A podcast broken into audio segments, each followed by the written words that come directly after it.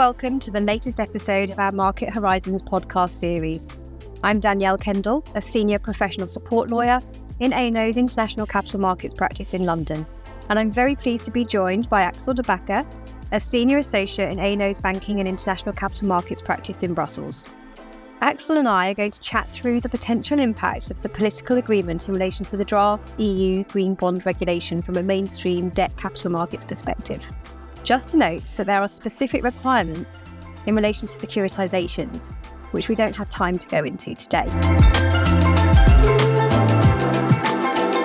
So, Axel, when the political agreement was reached in February this year, Paul Tang, who was the European Parliament's rapporteur on this new regulation, made the bold statement that this regulation is, and I quote, a world apart from current market standards. It sure did. And in my view, he really wants to underline a few crucial policy choices under the new regulation. So, first, although the new green bond label is voluntary, if an issuer wants to use the label, it will need to comply with prescriptive allocation and disclosure requirements. And then, second, what is considered to be green under the label is confined to environmental objectives as set out in the EU taxonomy. And finally, third party reviewers will effectively become regulated entities. And these are all crucial developments that indeed go beyond current standards. And the EU is in fact marketing the regulation as a new gold standard for green bonds. At this stage, I think it's fair to say the market is welcoming the political agreement that has been reached, as set out in the consolidated text that was formally adopted by the Council in May. And this is due to its voluntary approach to both the European Green Bond label and the alternative voluntary disclosure approach. Axel, might you be able to explain how political discussions have progressed so far? Thanks, Danielle. And, and yes, discussions around the EU green bond regulation, they started as far back as March 2018. But especially in the last year, there were some intensive and substantive discussions between the Commission, Parliament, and the Council, with especially Parliament and the Council pushing for a much stricter regulation. Now, assuming that there are no significant changes made to this version, when it is subject to plenary votes by Parliament, which is now looking like it will take place in the autumn. Uh, the current outcome, which will apply 12 months later, is generally a good one. Uh, the new regulation establishes a purely voluntary label, so an issuer can simply continue to issue uh, bonds under the ICMA Bond principles. But that being said, changes to disclosure may be on the horizon, especially for regulated markets uh, listed green bonds, pursuant to uh, the announced changes to the prospectus regulation regime. Now, of course, colleagues talked about proposed Listing Act changes in an earlier Market Horizons episode on the divergence of the EU and UK prospectus regimes. But that said, let, us dive right into the regulation itself. Danielle, could you outline how we will know whether an issuance is using the EU Green Bond label rather than following the alternative disclosure approach or simply following the ICMA principles? Yes, happy to. So, if an issuer wants to use the European Green Bond label, a prospectus regulation compliant prospectus will be needed, unless, of course, it's an exempt EU sovereign issuer. It remains to be seen whether green bond issuers currently listed elsewhere, including on exchange regulated markets, will want to change venue. To use the label, the prospectus will need to specifically designate the bonds as European Green Bonds or EUGB and the use of proceeds section will need to include a statement that the bonds are issued in accordance with the regulation. But Axel, for you, what is the key substantive difference between the ICMA principles and the requirements for the EUGB label in terms of actual use of proceeds?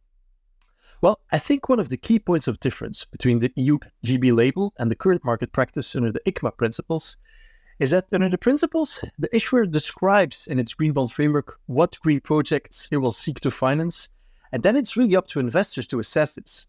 Under the EU GB label, however, an issuer is really confined by taxonomy, and green means that the proceeds must finance economic activities that are so called environmentally sustainable in accordance with the EU taxonomy regulation. That's right, and unfortunately, we don't have time to discuss the mechanics of the EU taxonomy. But could you perhaps explain very briefly what compliance with the taxonomy would entail? I'll do my best. So essentially, the EU Green Bond label will require issuers to first assess whether the projects or the buildings or the investments for which uh, it seeks financing can be considered as environmentally sustainable under the taxonomy.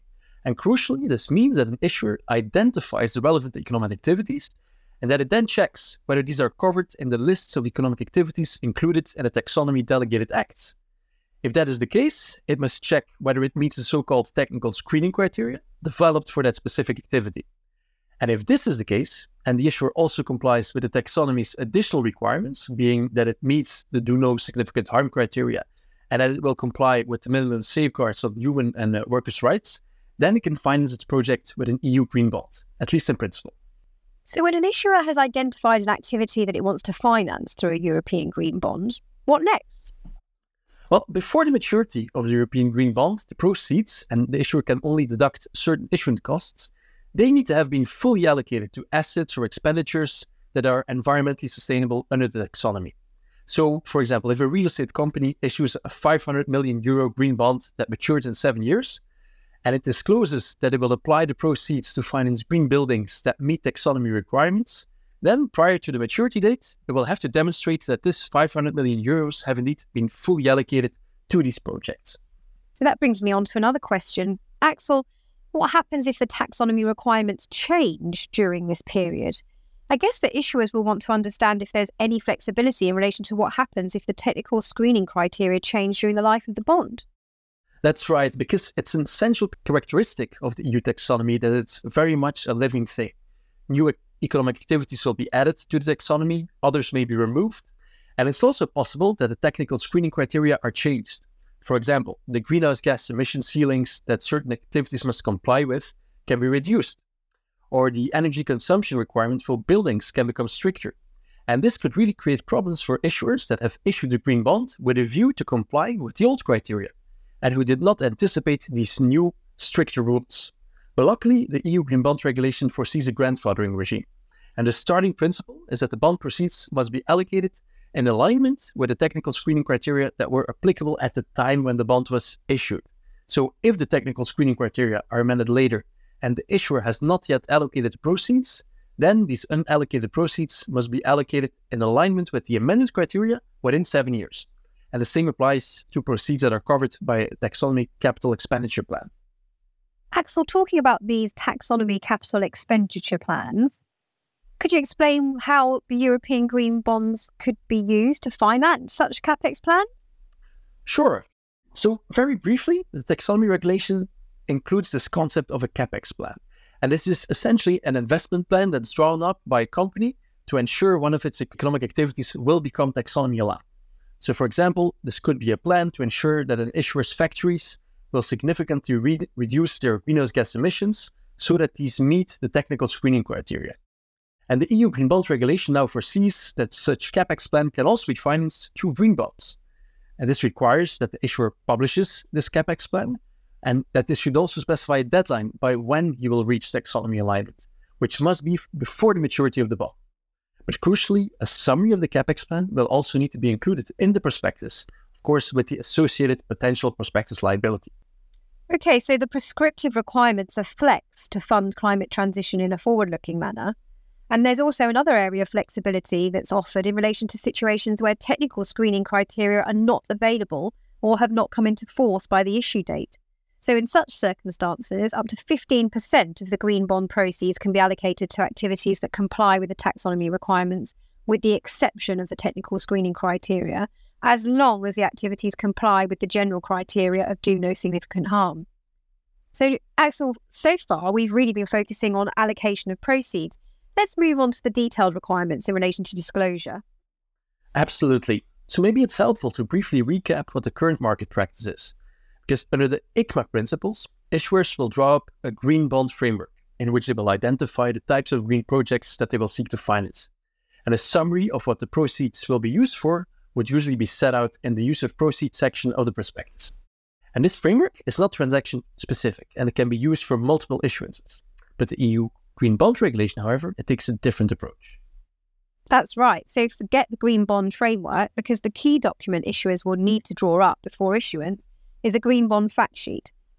The format of this fact sheet is set out in a very prescriptive annex to the regulation. Essentially, the fact sheet will require some forward looking statements, such as disclosure about how the bonds are expected to contribute to the broader environmental strategy of the issuer. Crucially, this fact sheet is subject to pre issuance external review.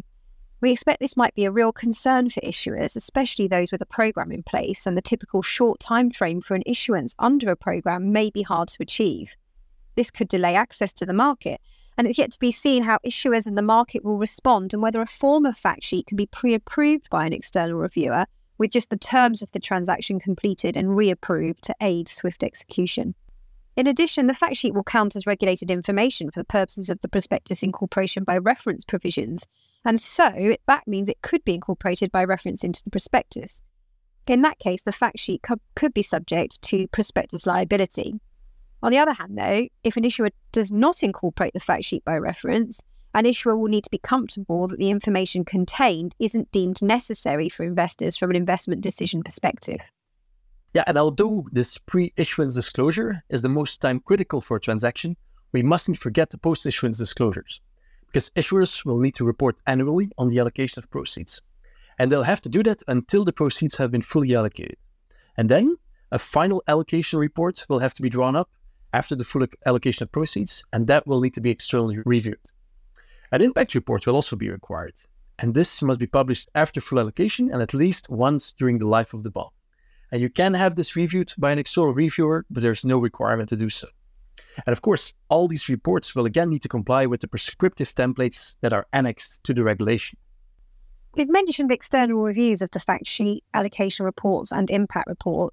So, this might be a good time to also mention that the regulation introduces a requirement that external reviewers of European green bonds will need to register with ESMA and comply with certain conditions set out in the regulation they will essentially become regulated entities. So, against these very particular obligations, Axel, what are the alternative disclosure requirements for bonds not using the gold standard label but marketed as environmentally sustainable or sustainability linked bonds? Well, essentially, this is an opt in disclosure regime. An issuer can freely choose to apply these rules and must then use the templates that the Commission will develop, both for pre and post issuance disclosures.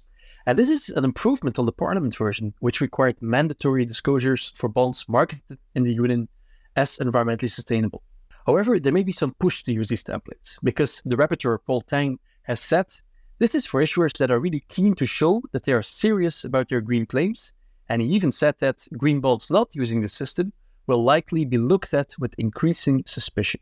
And what's really important to note is that an issuer opting for this voluntary regime will indeed submit to supervision by a competent authority for the disclosures that it makes. I'm conscious that we're running out of time, but but perhaps in conclusion, we can consider who is likely to use the EU GB label, given the concerns around the difficulty in achieving taxonomy alignment and the administrative costs, such as in relation to external reviewers. What drivers are there to use the label? It may well be that to begin with, EU sovereigns, supranationals, and agencies will be the first to use the label. For example, the EIB is specifically mentioned in the recitals as committing to align its green bond program with the EU green bonds regulation.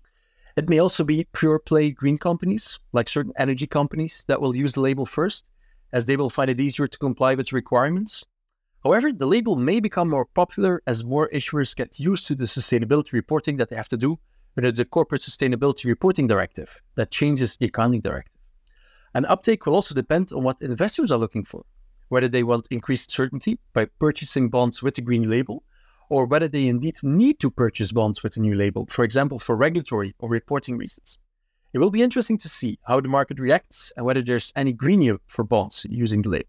And of course, the review clause states that the Commission will draft a report within five years assessing, among other things, the voluntary uptake of the EU GB label and the use of the alternative voluntary disclosure regime, and that such report will be accompanied, where appropriate, with legislative proposal. So, this could mean that if issuers don't take up the voluntary label or the alternative voluntary disclosure approach, a mandatory approach may follow. Uptake by issuers is also likely to depend on how detailed the new ESG disclosure annex is going to be under the Listing Act proposals to amend the prospectus regulation. Depending on what is required under the new annex, it may well be that the additional steps required to obtain the EU GB label are perceived as less burdensome. We'll obviously be following developments in this area very closely and engaging with industry bodies, regulators, and our clients as it progresses. Should you have any queries, please do not hesitate to contact your usual Allen & Overy contacts. Thank you very much for taking the time to listen today.